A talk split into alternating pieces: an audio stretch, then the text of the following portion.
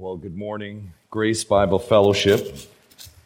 I have to tell you, as even as I stand here in this pulpit, I recognize these are huge shoes to fill, literally and figuratively. Um, Grace Bible Fellowship, listen, it is just so good. It's so very good for myself and my family, Carrie, Gabe, and Atticus, to be with you this morning. This is so good. And I want you to know something as we begin. You need to know this. Uh, I know that I'm from Ontario. I know that I'm from a long ways away. But I want you all to know something this morning. We, you and I, have something in common. It's true. We do. We are pastored by the same man. Pastor Mike.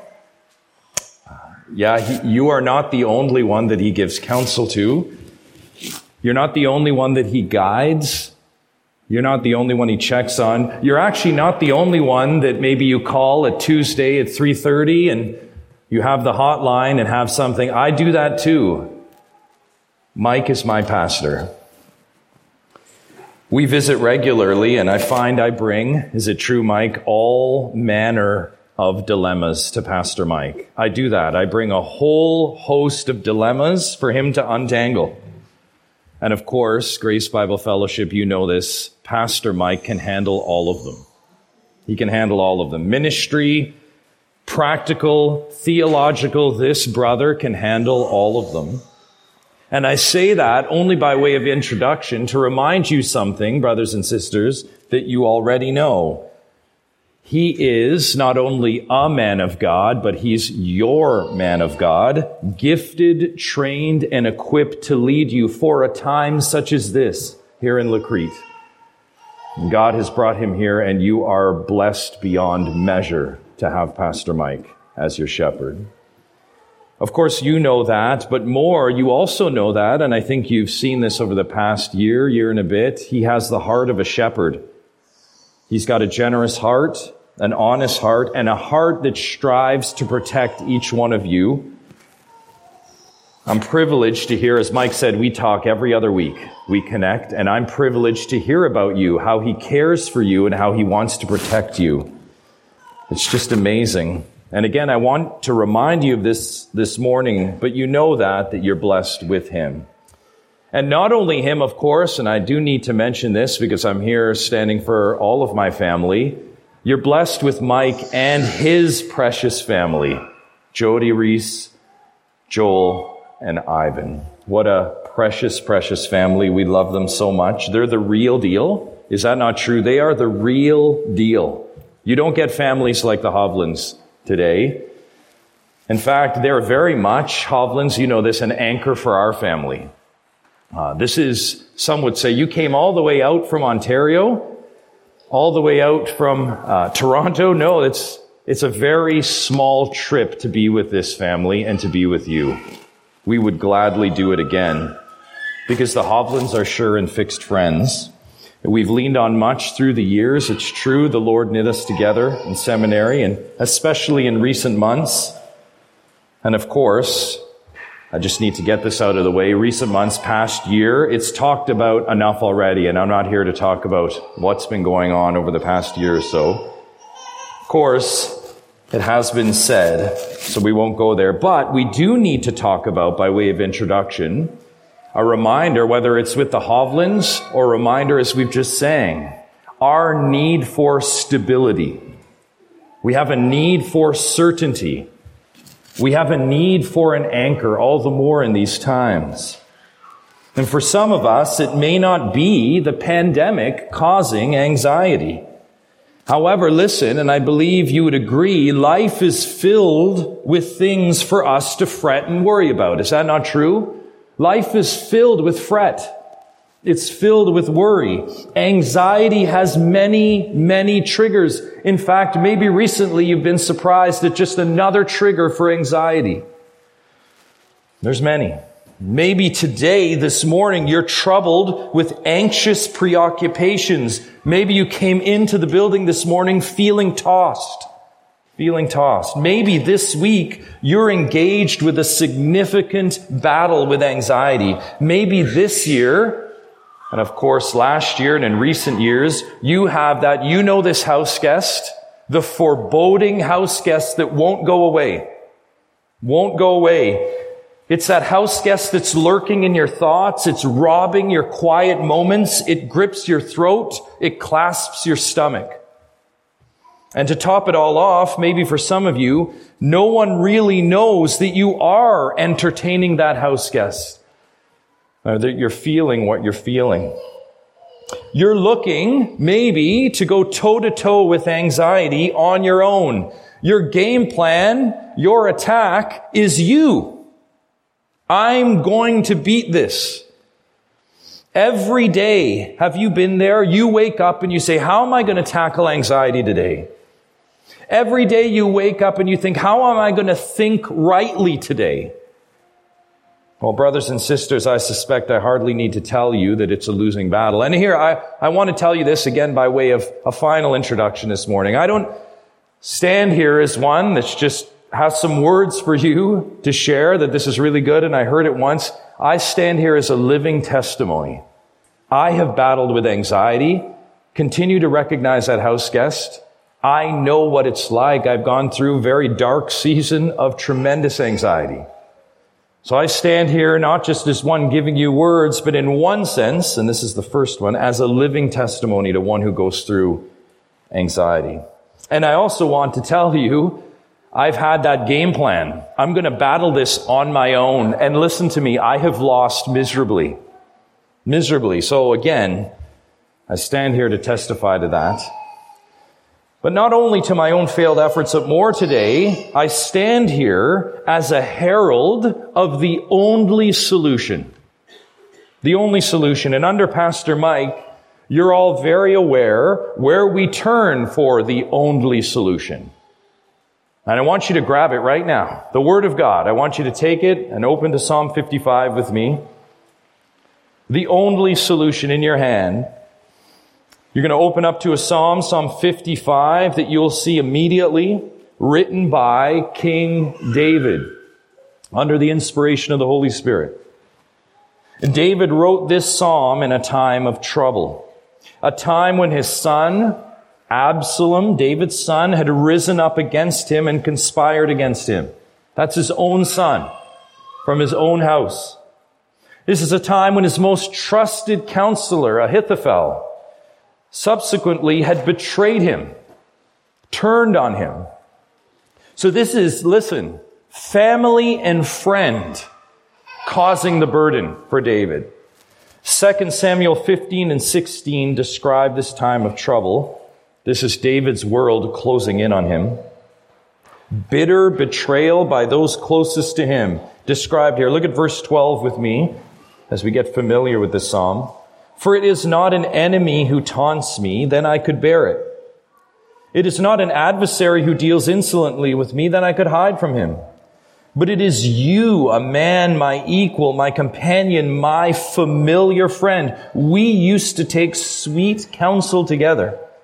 Within God's house we walked in the throng. That is not just betrayal. Look at it again. That is upheaval. The once familiar for David, family and friend, now to be feared. David's life has been turned upside down. David's life is filled now with uncertainty. Now, how, how does David feel in light of that trouble? Maybe you're sitting here this morning and you would say to me, I know what it's like to face burden from my family and burden from my friends. Maybe you would say, I know what it's like to have anxieties about those domains in life. Well, how does David feel about that? And maybe before we read this text, you'd say, well, that's King David, one of the most godly. Let's read in verse 1. To the choir master with stringed instruments, a maskil of David. Give ear to my prayer, O God, and hide not yourself from my plea for mercy. Attend to me and answer me. I am restless in my complaint and I moan because of the noise of the enemy, because of the oppression of the wicked, for they drop trouble upon me and in anger they bear a grudge against me. My heart is in anguish within me. The terrors of death have fallen upon me. Fear and trembling come upon me, and horror overwhelms me, and I say, Oh, that I had wings like a dove. I would fly away and be at rest. Yes, I would wander far away. I would lodge in the wilderness. Selah. I would hurry to find a shelter from the raging wind and tempest. You look at that text, at least the opening verses. Look again at verse 2. David says he is restless. Look at verse 3. He says he is troubled. Look at verse 4. He says he's in anguish. This is King David. More pointedly, David says he is afraid and trembling. And look at the, the words he used to describe with horror overwhelming him, verse 5.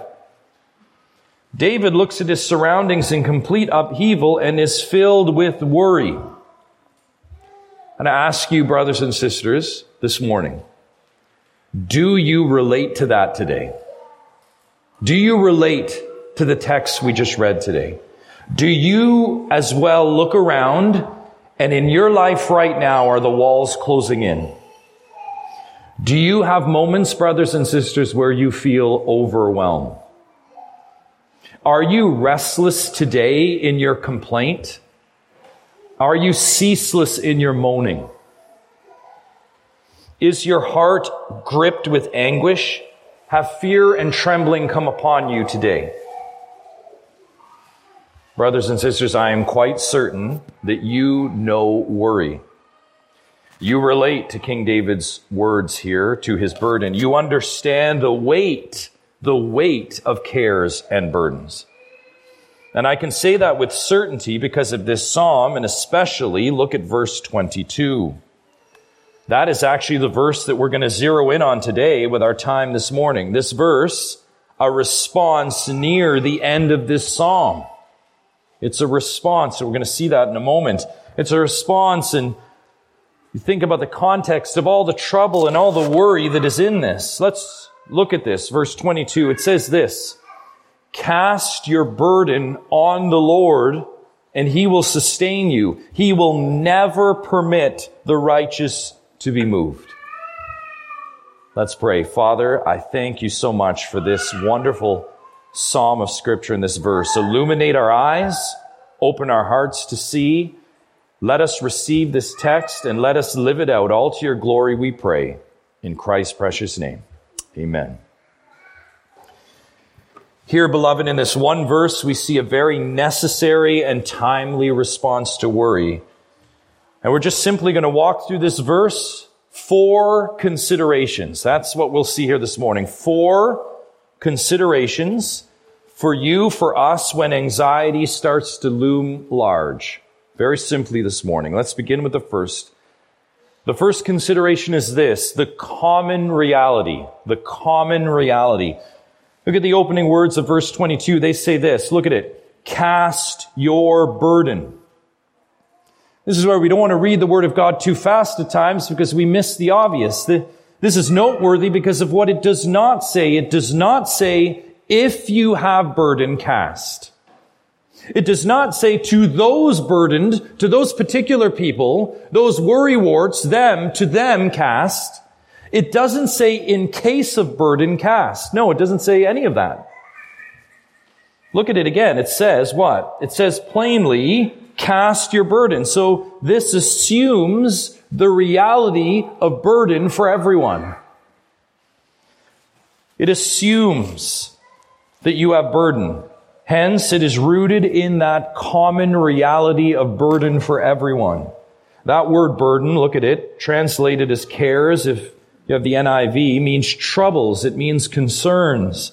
That word means, like burdens, the things that weigh you down. If you think about that, what's oppressive, what's weighing you down, that's what that word means. It means like cares, things that occupy your thoughts. So maybe the oppression and the weighing down starts in your mind and works through your body. That word means worry. And its place here in this verse stated simply tells us that everyone has them. That's right. Everyone has worry. Everyone has burdens that weigh on them. Now, for some of you, that's a relief in itself to hear. You feel vindicated because the Word of God confirms it, but for others, that may be a big offense this morning to hear that you have burdens. Some of you feel you were made to worry, others feel worrying is for the weak. Yet this verse here, look at it plainly in Psalm 55, 22, is the great equalizer. It says, all of us worry. It assumes the common reality of burden. It implies that all of us have cares. Cares are true for the godly like Hannah. Think with me of Hannah in 1 Samuel 1, 16. The text says that she was anxious for a child. And she brought her anxiety to the Lord. She was anxious. Cares were also reality for the apostle Paul. I want you to consider the life and writing of the apostle Paul. Maybe you think like King David. Here is a godly one, and indeed he was that. He's the apostle that wrote of peace. God's peace, the peace of God. Think Philippians 4. But he also wrote something else. I want you to keep your finger in Psalm 55 and turn to 2 Corinthians 11. We'll be there a couple of times this morning. 2 Corinthians 11. This, we arrive at a portion in the second letter to the Corinthians where Paul is defending his apostleship. These false apostles, these attacks have come in against Paul, and he's in an extended account defending his apostleship. We're just going to pick up the account here in verse 21. So instructive. Listen to what Paul says. He says, But whatever anyone else dares to boast of, I'm speaking as a fool. I also dare to boast of that.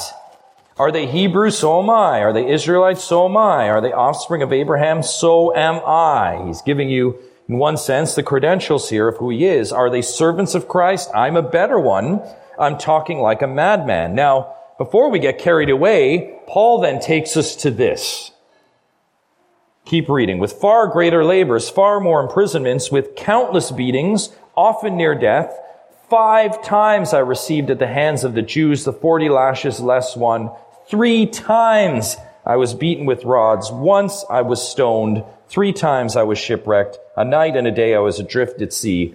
And we can continue reading for the next few verses. The apostle Paul knew trouble.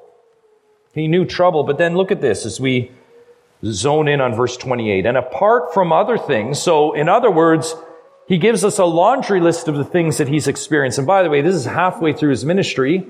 He says this, apart from other things that I could mention, there is this, and look at this, the daily pressure on me of my what?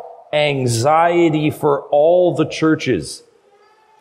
There it is. Of all the things Paul could be anxious about, he says, I'm anxious for the churches. Paul has a burden articulated by Paul here. The daily pressure, he calls it anxiety, and it's just plainly stated here. He faced trial, he planted churches, and he had to leave, and now he's dealing with a burden and an anxiety for those churches. Paul had anxiety. He had burden. And by the way, we're going to get to what he was anxious about later, so we'll leave that for a moment. But Paul here is telling us that he deals with burden. You know, it, could be things like what if? The what ifs about the congregation. What if they don't obey the word of God? What if false teachers come in and so on? Paul's letters, in fact, when you think about those what ifs, reveal the myriad of anxieties that he had for the churches. Now again, we need to say this as we think about all the things Paul was anxious for. We're going to come back to that later. But we do want to at least acknowledge of all the things in this passage that we just read that he could be anxious for. It's not about physical circumstances. It's about the people of God. Now, if it's true for Paul that he dealt with burden and anxiety, just in a general sense, beloved, listen, if it's true for Paul, it's true for King David, how much more for us? How much more for us, Christians? We all have burden. We all have worry. Turn back to Psalm 55. And this psalm tells us so very plainly. Worry is a common reality. So that's one piece of this verse that we want to grab. Worry is a common reality. And it's important for us to understand that as we look at the rest of the verse. Secondly, the common, first is the common reality. Second is the commanded response. Look again at the beginning of verse 22. Cast your burden on the Lord, and he will sustain you. It doesn't just imply that you have burden, does it? This is what we need to grab. So obviously, it doesn't, doesn't just say you have burden and that's it. No, it says your burden. Look, take your burden, take your anxiety, and you do something with it. Do you see that? You do something with it. And what is that? It says, cast them on the Lord. In other words, and this again is so plain, but sometimes we need amplification for this. It's so plain, it's so true, but we need to be reminded of this truth. Burdens are not meant for us to bear. We're not meant to buck up under burdens alone. We're not designed to do that. Church, God is the God. God is your God. God is the one who bears burdens. Do you see that? That is why he sent his son into the world to bear the burden of his people. And what's that? Matthew 11, 28. Come to me, all who labor and are heavy laden, and I will give you rest. Jesus goes on to say, take my yoke upon you and learn from me, for I am gentle and lowly in heart, and you will find rest for your souls. For my yoke is easy, and then what? And my burden is light. Come to me, which by the way is a command from Christ. Come to him. Why? To cast your burden on him. There in context in Matthew 11 for salvation. The worry and concern which all humanity should have, given what sin deserves, the burden of sin, the concern of the penalty of sin, under the anxiety that we deserve eternal death for our disobedience and rebellion to God. And if you're under that burden this morning, if you're under that burden, the anxiety of the second death, the anxiety of hell, I urge you to cast that burden on Jesus because you cannot bear that. You cannot. Only Christ can bear that. I, in fact, compel you in light of Matthew 11 when you think about the burden that we all share from the womb the punishment, the anxiety of eternal death. Such a text encourages you to turn from your sin and embrace the burden bearer, Jesus Christ, who will take that punishment. Yet salvation is not the only burden bearing that God does. So we recognize that in the Gospels, and of course you'll be there in a few months under Pastor Mike. But let's get a refresher on where you have been brothers and sisters. I recognize you were here just two months ago, but I think we need to be reminded of Matthew 6. Turn there. Of course, Pastor Mike has just taken you through the Sermon on the Mount, which is in, uh, in fact the teaching about living as a disciple of Jesus Christ. Matthew 6, right in the middle of this passage on the Sermon on the Mount that you've just finished. Jesus says throughout this, there's not just the burden of salvation, but there's the daily cares of life. Look at verse 25. Again, you've read this and you remember this text. Therefore, I tell you, do not be anxious about your life, what you will eat or what you will drink, nor about your body, what you will put on. Is not life more than food and the body more than clothing? Remember, as Mike taught us, we're not to be anxious because you have life. You have life. More, look at the birds of the air. They neither sow nor reap nor gather in barns, and yet their heavenly Father feeds them. And then this, are you not of more value than they? Remember, he walked us through not to be anxious because you're more valuable than birds. That's what Jesus is saying. That's his argument. More, which of you by being anxious can add a single hour to a span of life? And why are you anxious about clothing? Consider the lilies of the field, how they grow. They neither toil nor spin. Verse 29. Yet I tell you, even Solomon in all his glory was not arrayed like one of these. But if God so clothes the grass of the field, which today is alive and tomorrow thrown into the oven, will he not much more clothe you, O you of little faith? Remember, we learn not to be anxious because we endure longer than grass. Do you remember that? We endure longer than grass. And verse 31, therefore do not be anxious saying, what shall we eat or what shall we drink or what shall we wear? For the Gentiles seek after all these things, and your heavenly Father knows that you need them all. Remember, we're not to be anxious. Why, beloved? Because we're not pagans. We're children of God. Not to be anxious is Jesus working through these wonderful arguments about why we are not to be anxious. After all that, about what not to be anxious about, and then this in verse 33, but seek first the kingdom of God and his righteousness, and all these things will be added to you. Christian, casting your burden on God is your daily command from your Savior. Jesus taught it, and so did his disciples. Consider with me 1 Peter 5 7. Cast all your anxieties on him. From Peter to Paul, Philippians 4 6, we've already referenced. Do not be anxious about anything. Instead, what? But in everything by prayer and supplication with thanksgiving, let your requests be made known to God. Church, give your worry to God. Cry out to Him. And when you're done, cry out again. And again and again. There are no qualifications on these passages for certain times or certain conditions or weak people or strong people. No, this is what we're all to do. In fact, in Philippians 4, the verse says, in everything. In everything. That means, Christian, this is your pattern of life. The regular ongoing petition is not only called for, but necessary for you. If we could talk physically for a moment, I can testify to this. Built up anxiety in your body is like a toxin in the bloodstream. Did you know that? Built up anxiety, it may feel like a very intangible thing, may feel like just butterflies in the stomach or a visor on your throat, but it's like a build, building up of toxins in your body. Charles Mayo, who along with his brother founded the Mayo Clinic in Minnesota, said this, I quote, worry adversely affects the circulatory system, heart, glands, and nervous system.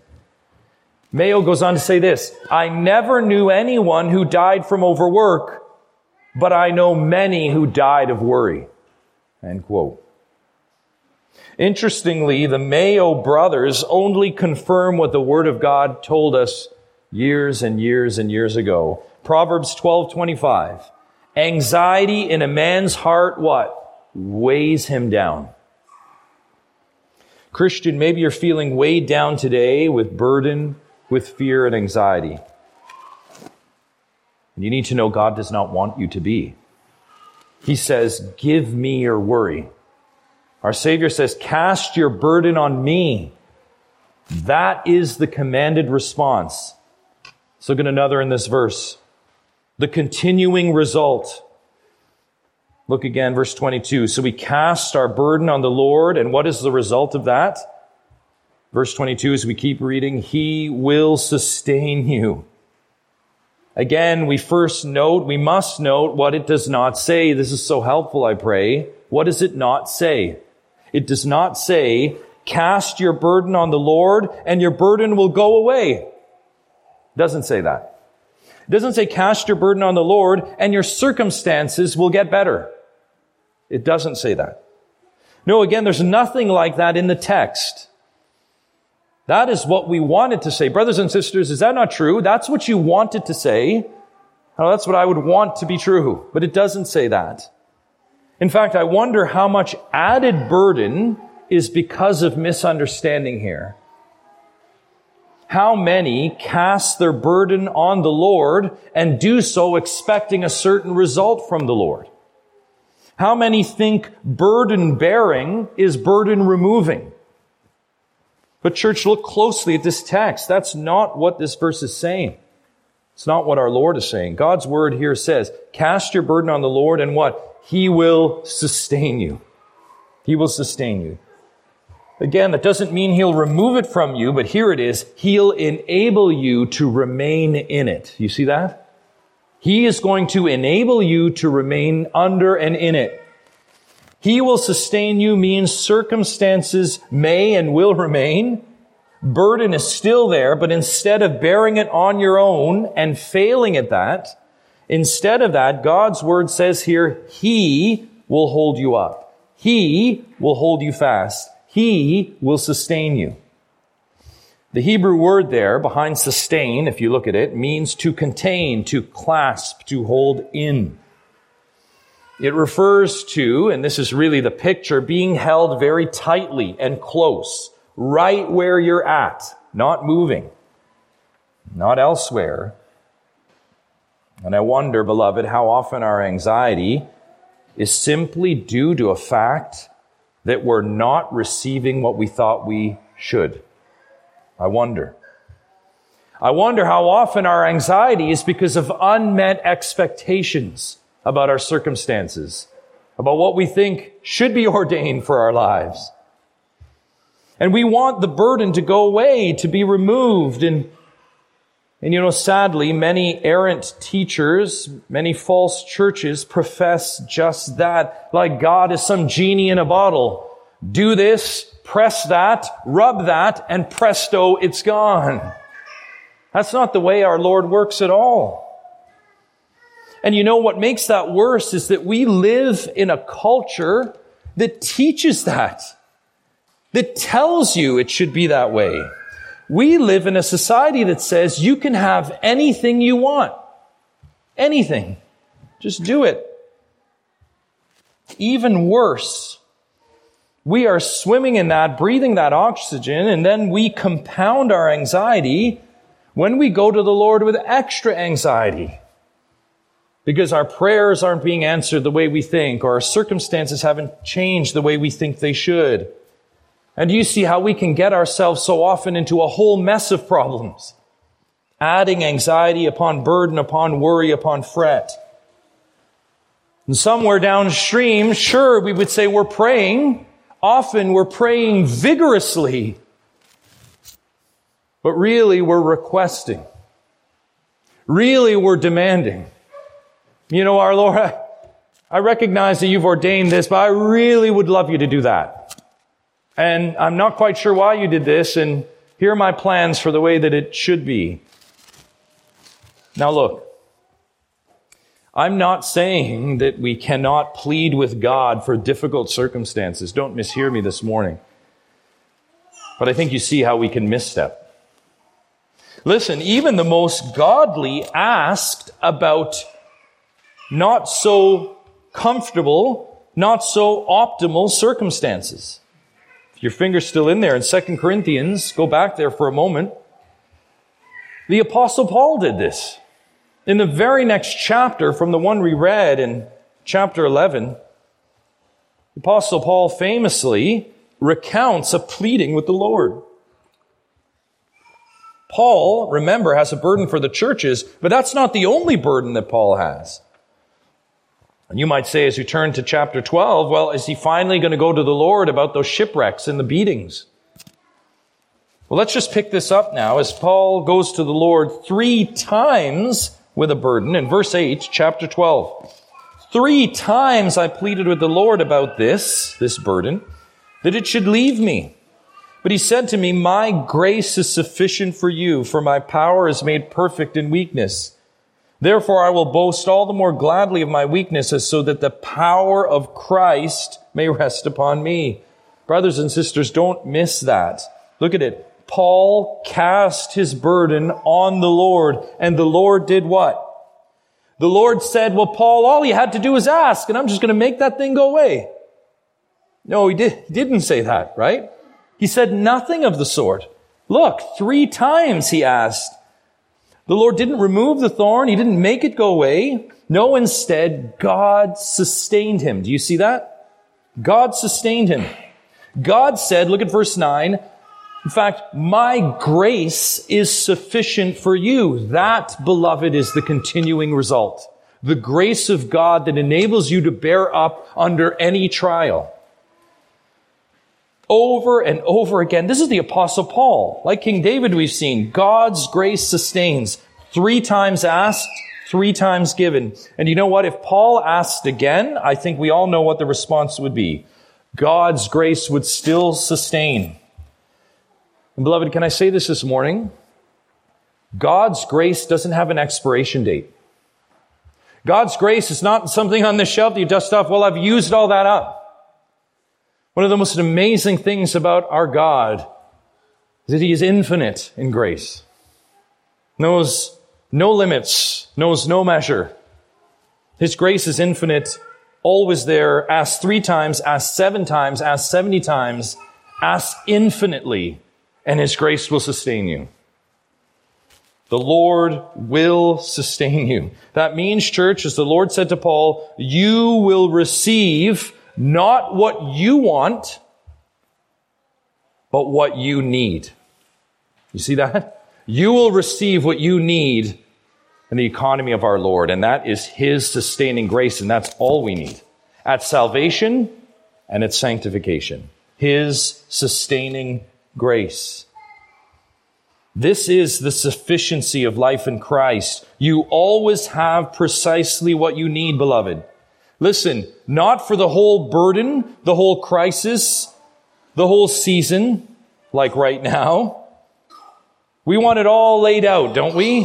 We're like, okay, well, show me what this looks like down every artery and every path. I need to see the whole thing. Lord, I need a blueprint. I need a plan. I need a roadmap.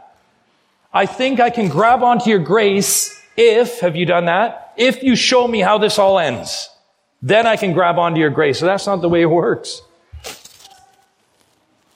By the way, if that is you, and it's been me, if you want to know how it all ends and you're slapping passive conditions on your request to God, I urge you now to repent of that. Repent of bringing your own agenda to the Lord, your own timeline. Repent and say, Lord, your grace is enough, and I don't need to see anything beyond this moment. Repent and turn to His peace and His sovereign plan. He's omniscient and omnipotent for all things. And He is sufficient. God's sufficiency, as we saw in Matthew 6, His sufficiency, His grace, and His grace alone is what will get you through today, this moment. God's sustaining hand deals only with the present, moment by moment. Beloved, that's the continuing result every time He will sustain you. Back to Psalm 55 for one more. The confident rest. The confident rest. This is where the psalm ends. Psalm 55 22 ends with this promise He will never permit the righteous to be moved. You know, the original, can't really say that more emphatically than that. He will never permit the righteous to be moved. Stability, certainty, assurance. Those are all things, you know this, that are so elusive or seem so elusive to the worried. In fact, it is not surprising that the most commonly associated physical trait with the worrier, with the anxious, is what? Restlessness. Restlessness. The legs tapping, the feet pacing, the thoughts out of control. That's your picture, right? The anxious just cannot settle down. That's the picture. The anxious cannot settle down at all. And that may be the classic picture of the worried, but it is not the picture in the Bible. God says of his own, by the way, of his own are often called what? The righteous, speaking to our position in Christ, his righteousness, not ours. God says, of mine own, of the righteous, I will never permit them to be moved. That means they will not be shaken. The NASB says they will never be shaken. This verse means as God's child, you have a promise. Brothers and sisters, don't miss this. This is your promise this morning. I want you to look at those words. He will never. Again, in the original, we cannot even say that emphatically enough. The expression behind those three words means permanently never. Permanent negation. Never, ever, ever will you be moved. In other words, under divine inspiration of the Holy Spirit, God is saying this, listen, I will never, ever, under any condition or for any reason, ever let my child be moved. Is that encouraging this morning? You will never be moved in his arms. And that's a promise. In fact, I would say for many of us, I've been there, that's rest. Rest for the restless. And it's confidence and more. It's confident rest. Now listen. I know what you're thinking. And I've been there. It doesn't mean you don't feel like you're moving. Do you know what I'm talking about? You feel like you're moving all over the place. You would say, sure, Pastor, I see that. And sure, that's objectively true. And sure, the text says that, but you don't know what I'm going through. I feel like I'm moving all over the place. I understand. Believe me, I understand. And this reminds us of the oft fallen trap that we fall into between, here it is, feelings and truth. You know what I'm talking about feelings and truth. There's a huge chasm between what we feel often and what is true. My boys are old enough now to share memories with them. And I remember taking them to swimming lessons when they were younger. Of course, they have different affections about the water these days, but I remember that first swimming lesson for one of them. I had my son in my arms and it's one of these pools where you kind of walk into a ramp, right? And you're walking down into it. Well, my son is in my arms and he probably doesn't want me to share this, but I will. He was terrified of the water. This is his first time going into the water. And he is screaming because he just sees a vast ocean of water and it's unnatural. He smells these chemicals, which are chlorine. That's unnatural. He sees a whole bunch of people. He hears echoes. He feels tossed and turned, and he might have said to you, if he could, what in the world is going on in my world? And what would I have said to him? Son, I have you in my arms. You're not going anywhere. You see that? And, and what kind of father would I be? I'd just drop him in the pool and well, you know, I was kidding. No. There's nothing that is going to make me let go of my son. Right? He'd say, but I'm tossed and turned and everything is topsy-turvy. I say, no, son, I will not let you go. Now listen, I'm wretched and I'm fallen. If I have a vice grip on my son, how much more the Lord on you? How much more? You say, I feel tossed and turned and you don't understand. And I don't. But he does, and he has you, and he will never, ever let you go. Don't let feelings drive the bus. It never ends well. The objective truth that you're in his arms and he will never, ever let you go. He will never let the righteous fall. Praise God. And the reality is, like my son perceived, is that often we can be fooled by circumstance but not us. Listen to Psalm 46 and listen to the conditions there. Far from a swimming pool or a pandemic or anything else the life would assault us with. Listen to the language here. You talk about being tossed. This is the language. God is our refuge and strength, a very present help in trouble. Therefore, we will not fear, though, here are the circumstances that toss. Though the earth gives way, though the mountains be moved into the heart of the sea, though its waters roar and foam, though the mountains tremble at its swelling, in the midst of all that trouble, then this, Psalm 46:10, I think you know this, be still and know that I am the Lord. I am God. Certainty in the storm, peace, that's the confident rest you have with the Almighty. Christian, that's the truth contained in just this one verse of scripture. And I understand this morning that peace is hard, even in the best of times. Is that not true? Even in the best of times, peace can seem so hard. One could suggest this kind of peace almost feels unattainable these days. Well, Christian, it is not. It is not. Peace is offered and very accessible and quite certain with God. That said, we're faced with a response as we close now. How do we live in that peace? Maybe you've been listening to this message and say, that all sounds great, but how? How do, how do we apply these truths? Maybe truths you've been taught your whole life. How do we apply this peace? Well, I just want to leave you with this, some very practical applications, and then we'll close. Four of them. Some running starts, if you will, to maybe the rest of your day, the rest of your week, when you encounter fret, worry, and anxiety. Just four things Simple, straightforward, I pray. Number one, prioritize praise. Prioritize praise. In times of crisis, is this not true? When a crisis comes, we have a petition default. Do you know what I mean? When crisis comes, when the milk spills, when the world falls apart, it's just all petition. 24-7 petition to our Lord. And it's all pleading. And of course, beloved, don't mishear me. That's not wrong. It's not necessarily wrong. We do bring our requests to the Lord. However, it is a problem if our petitions are at the expense of praise.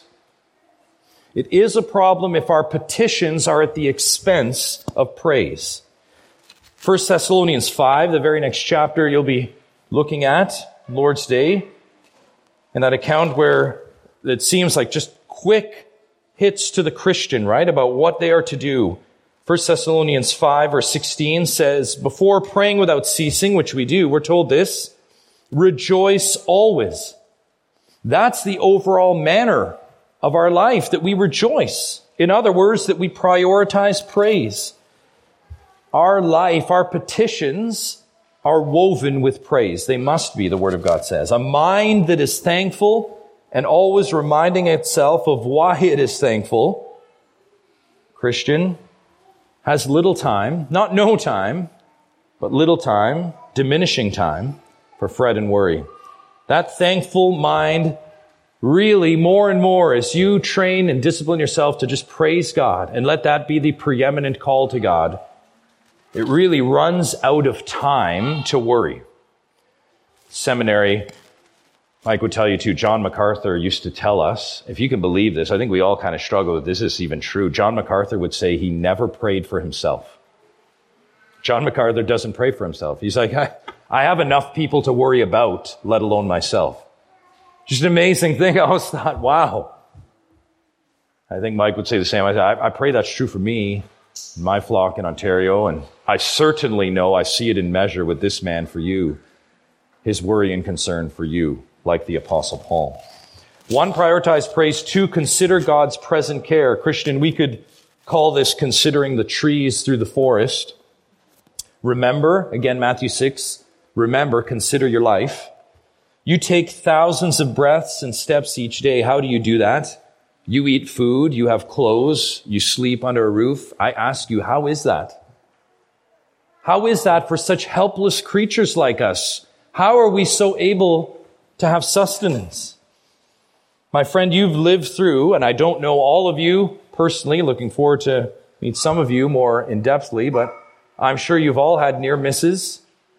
Some of you have those moments where you're like, I don't know how I lived through that. Many of you would say, I don't know how I got to today. And many of you have managed risk.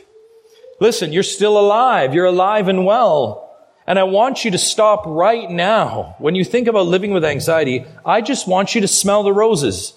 In a microsecond, just smell the roses of your life. And sure, we, don't you fight it right now. We want to go to all the things that aren't going well. And we need to fight that to go to all the things that are really, really good. I have to say this again. We are a full-fledged Ontario family. My wife and I were born in Toronto, Ontario. And I, I don't know how we're going to leave this place. I honestly don't know how we're going to leave it. I mean, La Crete, can I tell you something? You are blessed here. It's not the madness of the rest of the world. And even, I'm telling Mike this often, what you have up here in northern Alberta is like an oasis to, hear me, the rest of the world. Now, I'm not saying it's going to make all your anxieties go away. We're driving through town. My son's like, this is amazing. Going into this place or seeing this or walking through a park. The fellowship, you are blessed. I just want to present the roses to you that maybe you, you don't see. La Crete, you're blessed beyond measure. I know your lives have things. We all do. But I'm just here to remind you how blessed you are. In this parcel of real estate in northern Alberta, you are blessed. Absolutely blessed. Consider God's present care. Three, live in today. Psalm 118, 24 says this, This is the day that the Lord has made. Let us rejoice and be glad in it. That points to today, not tomorrow. The Word of God never says, tomorrow rejoice for what tomorrow will bring. The Word of God says rejoice in today. That means we live in today, not tomorrow. That means we don't wonder about tomorrow. We experience today. Have you been there? I've been there. I waste all of today worrying about tomorrow. That's a shame. Don't do that. It means we don't cripple ourselves with this. A day filled with, what about tomorrow? One of the millions of reasons why I love our pastor, Pastor Mike. I, will get on a Zoom call and I'm a hyper organizer planner. I'm like, well, yeah, this is the book I'm doing next. And what about the fall? And I say to Mike, well, what are you doing next week? What are you doing in the fall? And he kind of laughs at me, and says, Jason, I got to get through today. That's your pastor. I got to get through today. Biblical sound solid. I got to get through today. Listen, and it's a great reminder when I talk to Mike, let us not sacrifice today on the altar of tomorrow. You know, it's been said so often of anxiety, the days are gone before you know it. They're gone. And we wasted them fretting about tomorrow. How many days have we been robbed of wondering about the future? Matthew 6, that passage again that Mike has taken us through where Jesus teaches us about our worries. It ends with this, verse 34. Therefore, do not be anxious about tomorrow, for tomorrow, listen to this, will be anxious for itself. You see that? Jesus says it'll have its own burden and its own worry. Sufficient for the day, today is its own trouble, and that is so true. That means today has its own burdens. And you only want to deal with today. I heard it said by a good teacher, today has its own troubles. Worrying about tomorrow is double trouble. You see the logic in that? You worry about tomorrow, then you're fretting about today and tomorrow, and you're fretting about the whole thing, and then you've lost the present.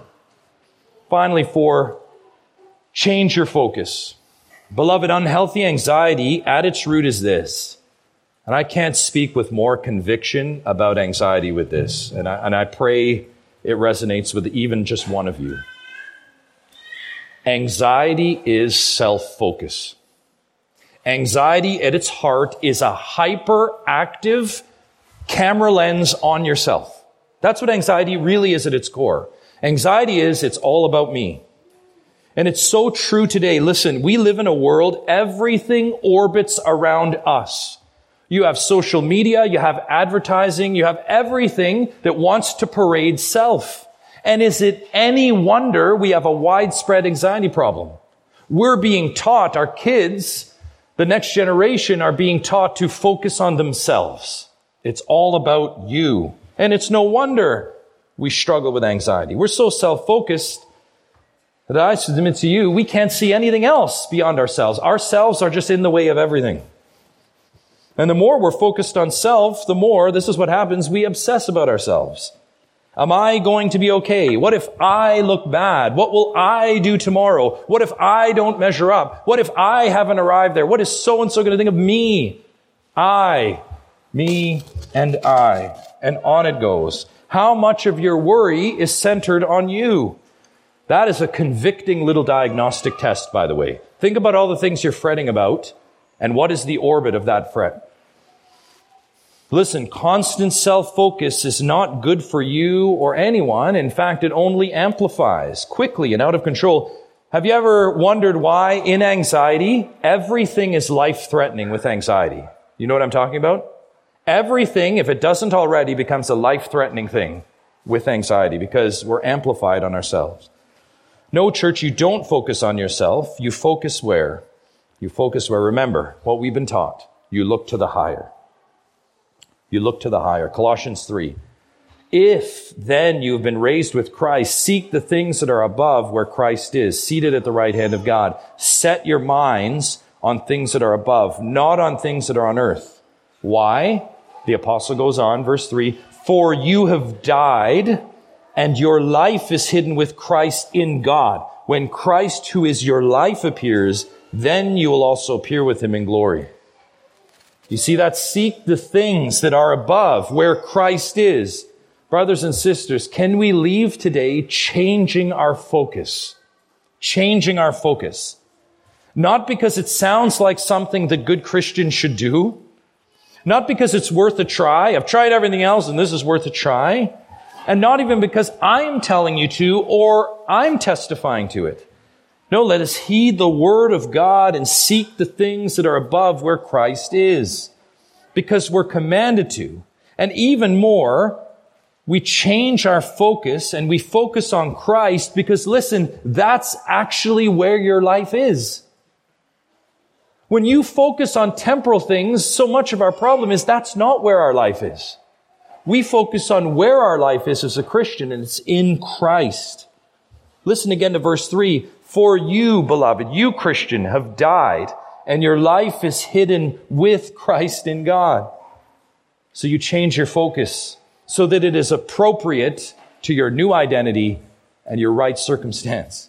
Focus on Christ. Your life is hidden in Him. Christ is your identity, and brothers and sisters, Christ is your peace. Look to Him. Christ is your life, and again, there are no conditions there.